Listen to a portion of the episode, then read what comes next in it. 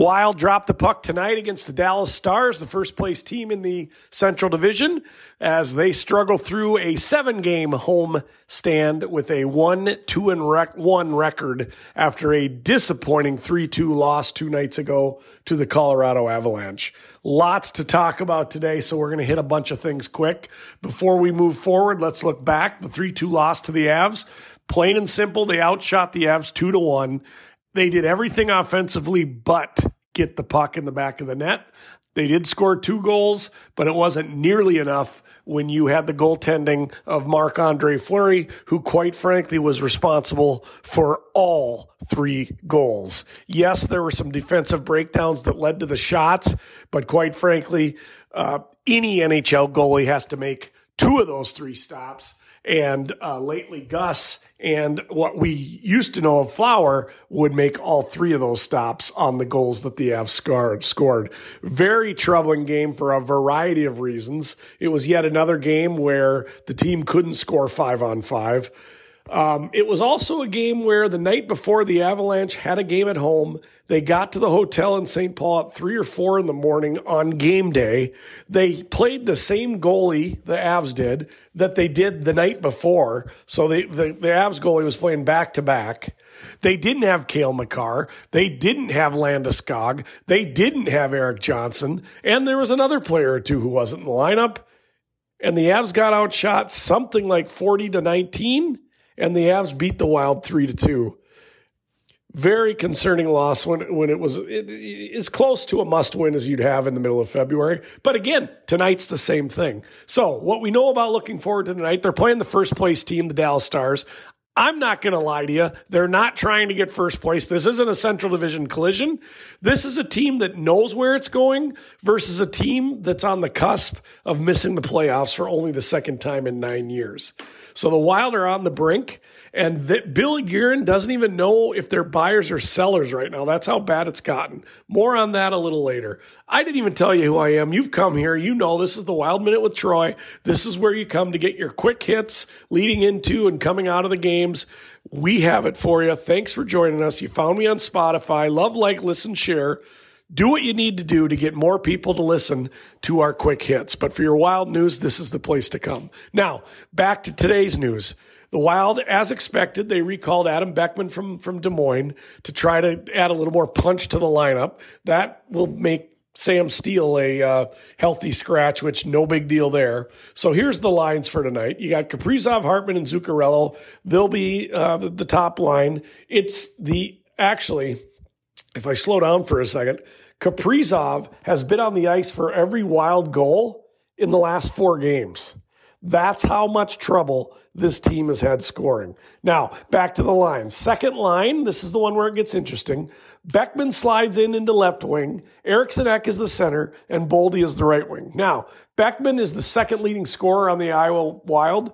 Um, You've heard ad nauseum how much I want Sam Walker up here simply because Walker made the Boldy line go for those four games he was up earlier this year. But apparently, Billy and Dean don't like something in Sammy Walker's game, and they're going to bring up Beckman. Personally, I'm almost at a point, almost at a point where I'd call up Rossi, Beckman, and Sammy Walker, and let's get to next season. Let's start getting those guys experience.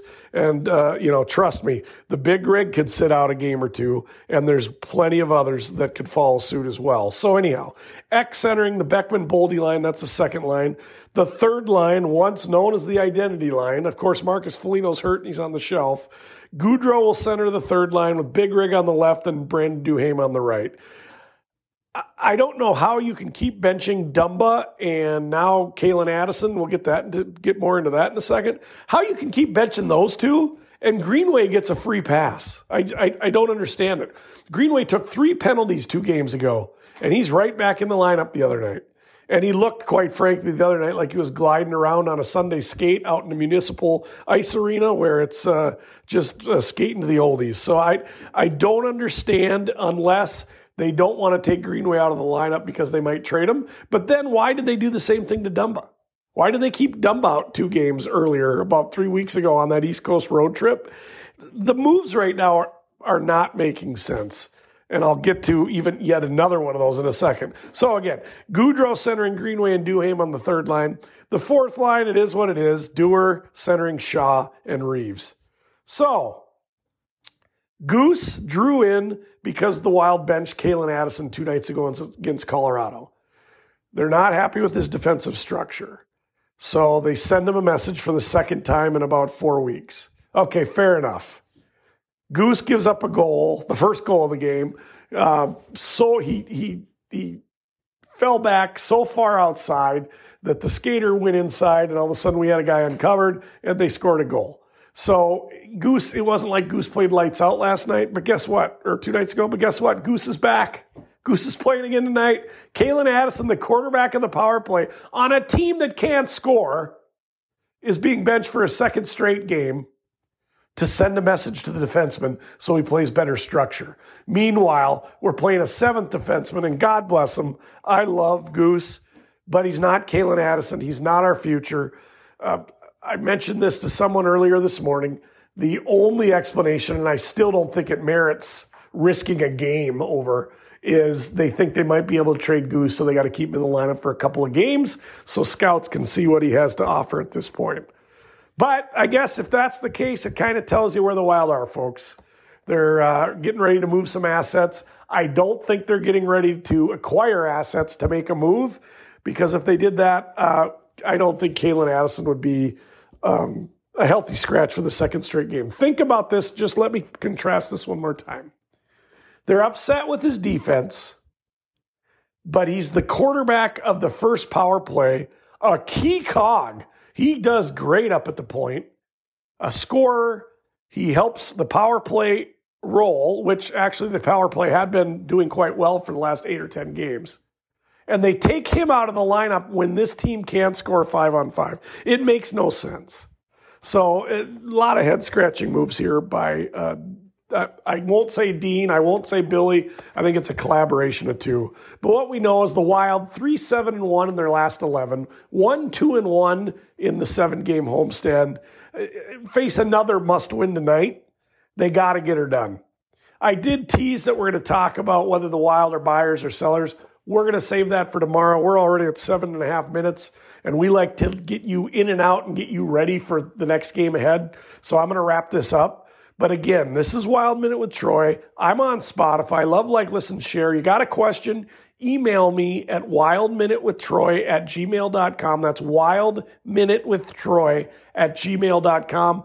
On off days, we'll read the uh, questions and answer some of those things uh, on our next pod. So again, Wild 3 7 and 1 in their last 11, taking on the first place Dallas Stars. And let's not forget, Lakeville's Jake Oettinger is in net, probably the best goalie of the of the season, best goalie in the league this season. It's going to be a tough road to hoe.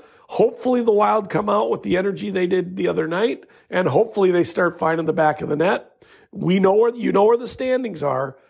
Wild, the Wild are in the eighth position. They're tied with the same amount of points as the Calgary Flames, but Calgary is ninth. Calgary lost last night to the New Jersey Devils. The Wild have a game in hand. Tonight's the game in hand. If the Wild lose, they stay tied at 61 points, but they cling to that uh, eighth place spot. It would be nice for the Wild to win, get those two points, and get a little bit of space between you and the Calgary Flames. There's only four games on the docket tonight, so no scoreboard watching. Um, other than the uh, LA Kings are at the Anaheim Ducks. The Kings are bouncing between the third spot in the Pacific and the other wild card. So obviously, you're going to be cheering for the Ducks tonight and hope the Kings lose. This is Troy. This is your Wild Minute. It's go time, folks. It's do or die for the Wild. Which direction are they go? Are they going to go? We'll find out tonight at the Xcel Energy Center. We'll talk to you.